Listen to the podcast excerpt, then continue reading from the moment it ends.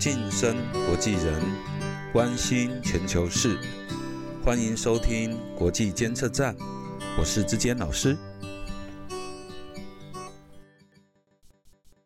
今天呢，我们回到一叶知秋的专栏，我们要讲的是一张地图的故事。哎，地图故事有什么可以讲啊？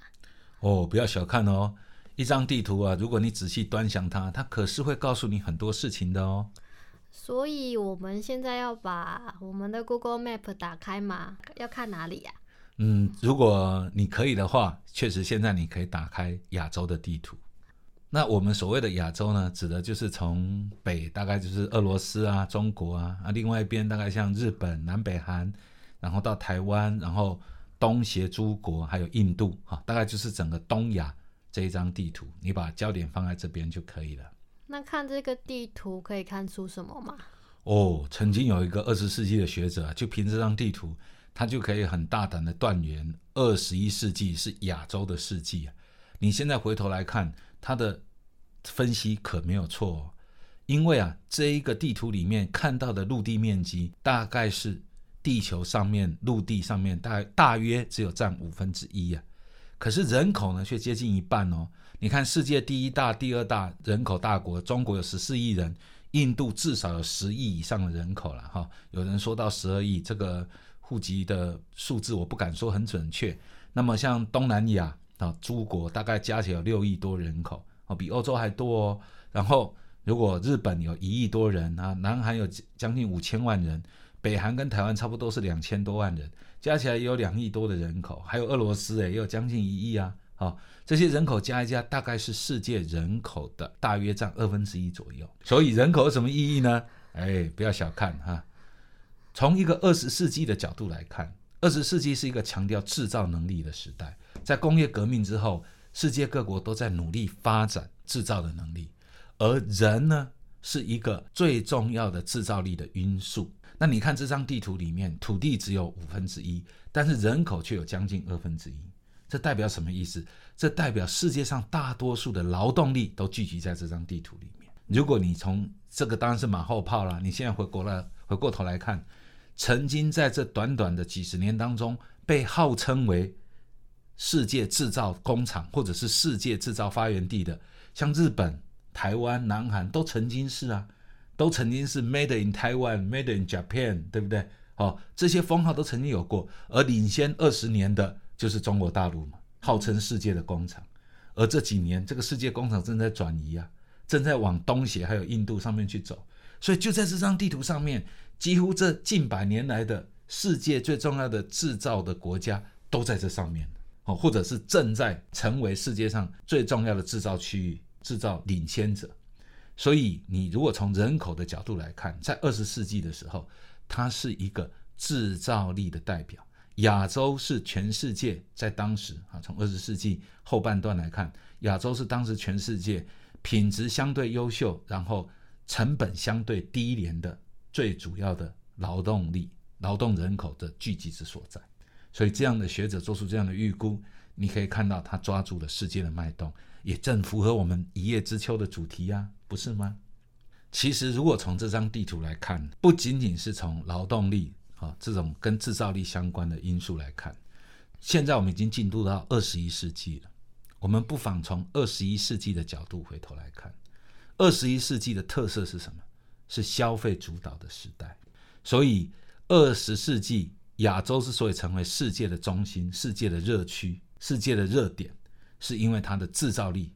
但是如果到二十一世纪来看，亚洲能够继续维持世界的。这种眼光之所在，关注之所在，是因为它是世界上最主要的消费力之所在。那这个跟人口没有关系，还是一样啊？人口从制造的过程当中获得了报酬，国家获得了升级，然后慢慢转变，形成的就是一个消费力。所以你可以看到，在上世纪的八零年代，日本是最有消费能力的啊，可以说是世界上最有消费能力的。当然，后来日本经济有没落了。那后来呢？你看，南韩、台湾取而代之，我们的消费能力也逐渐的凌驾过我们的制造能力。而现在中国大陆更是大量的从制造力正在转移到消费力。所以你可以看到这几年中国政府在国际上的发言越来越猛啊，越来越有分量，越来越无所畏惧。我相信除了啊军事或政治的这种改变之外，很大个因素也是中国从世界的工厂逐渐正转型成为世界的消费市场。当大家都要仰赖中国的消费力的时候，我想比过去啊中国的这个制造力来说，中国的影响力会更大。因为在二十一世纪，是卖东西的比较有利，还是买东西的比较有利呢？各位应该都知道嘛，哈，对不对？买东西的吧？对呀，我们都要看买的人的脸色啊。今天在教育现场不是也是这样吗？老师是卖东西的，学生是买东西的，所以老师也要多多尊重学生了啊。其实，如果真的仔细看，这些变化都是有脉络的。从这个，虽然制造力是跟人口密切相关，可是这也跟教育有关因为只有教育能够提高人口的素质。换个角度来说，教育是帮助制造力升级的一个很重要的元素。那亚洲很多国家都很注重教育，像台湾、像中国大陆、像南韩、日本这些国家都是升学考试非常激烈。挤破头的一个国家，从这里你也可以看到，教育是使得亚洲的人口素质、劳动的能力的制造能力的这种提升，扮演功不可没的这样的一个功夫。即使今天的东协跟印度，他们可能也要急起直追，在制造能力上面的大幅升级上，恐怕都跟教育脱不了关系。这也是一个我们可以留意的一个趋势发展。那么。回过头来，呃，在美洲的国家里面，你可以看到北美自由贸易区，那已经是哦，特别是以美国为中心的这个北美地区，他们本来就已经有很高端的制造能力，也有很高端的消费能力，可他们的人口数还是不足啊，在世界上的人口占比并不是那么多。那如果从拉丁美洲开始，哦，中美到南美，你可以发现他们的生产大部分还是集中在原物料上面，这种附加技术上面的这个产品升值。可能还是近几年来在努力的方向，这个仍然是一个很重要的差别我们用这个角度来分析，应该听众朋友会看得更清楚。那这个亚洲的地图还可以告诉我们什么吗？其实这张地图还有很多可以告诉我们的资讯，譬如说我们在课程上就有提过一个概念，你记不记得啊？一个分析方法，你还记得吗，Julie？诶，三角分析法吗？诶，是的，这个三角分析法呢，最早是我个人呢从那个历史上的三国故事里面得到的灵感，所以借用这个名词来套用啊。我们知道这个魏、蜀、吴啊，三国他们两两相加大于第三边啊，所以他们这个三个国家彼此之间有长达好几十年的这种相互制衡啊、相互连结又相互相互斗争的这种故事，到现在读起来。拍成电影啊，啊，写成小说啊，都还是很吸引人，甚至很多电玩都以这个作为主题啊。那这种三角故事呢，用来作为分析国际趋势啊，是很好的一个方法。等一下，我们把这个架构套进去啊，你就会看出很多的未来哦。譬如说，如果你从亚洲的角度来看，中国、日本跟韩国三个国家之间在亚洲并称崛起啊，在逐渐的崛起。好，日本走在前面，后来中国、南韩都在追赶。可是如果从三国关系来看，你会发现韩国太小。韩国的人口，在我指南韩哈，南韩的人口大概不到五千万或五千万左右。但是日本有一亿三千万左右的人口，中国更不用说。那么对日本而言，日本必须要结合南韩，才有机会跟中国在做某种程度的抗衡。可是南韩如果想要在这里面，它必须要能够统一南北韩。换言之，韩国统一之后，国土面积会大个三倍，然后人口呢也会有机会趋近于一亿左右，这样他才可以在中国跟日本的这种夹击里面，他能够逐渐找到自己安身立命之处。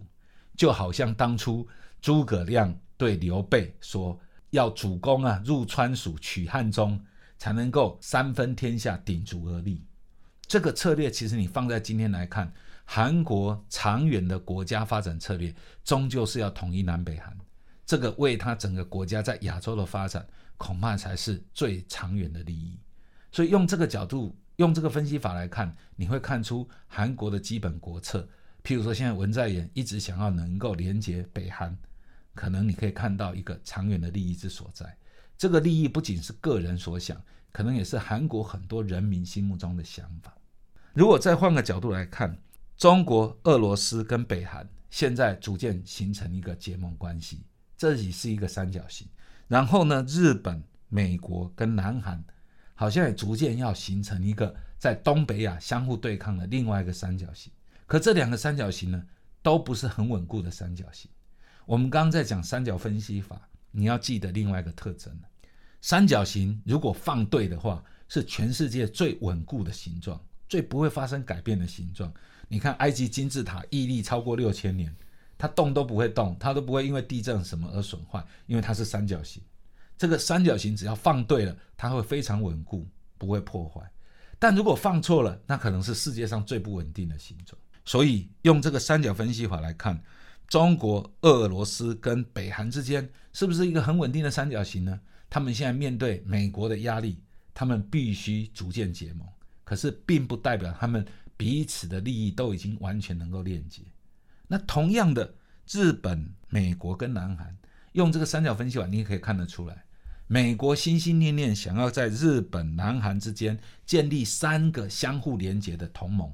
可是，日本跟美国结盟了，南韩跟美国长期也结盟，但是南韩跟日本之间呢，却一直很困难。这个很困难，有他们民族上面的因素，有过去历史上的民族情感上面受伤的部分。可是我想，中国也会很在意同盟的关系，日本跟南韩的同盟关系不会成功。那这个都会是彼此这两个三角形，如果谁先能够形成一个稳固的相互相关的链接，这就可以在整个东北亚的对抗里面达到一种趋势的平衡。谁先成立这个稳固的三角形？谁就可能抢得这个世界发展局势上面的先局啊？就像那个围棋一样，抢得先机！所以你看，每次拍三国的时候，都会在下围棋，应该都是跟这样的一个布局啊。用这个也是这个地图可以告诉我们的一个很重要的脉络。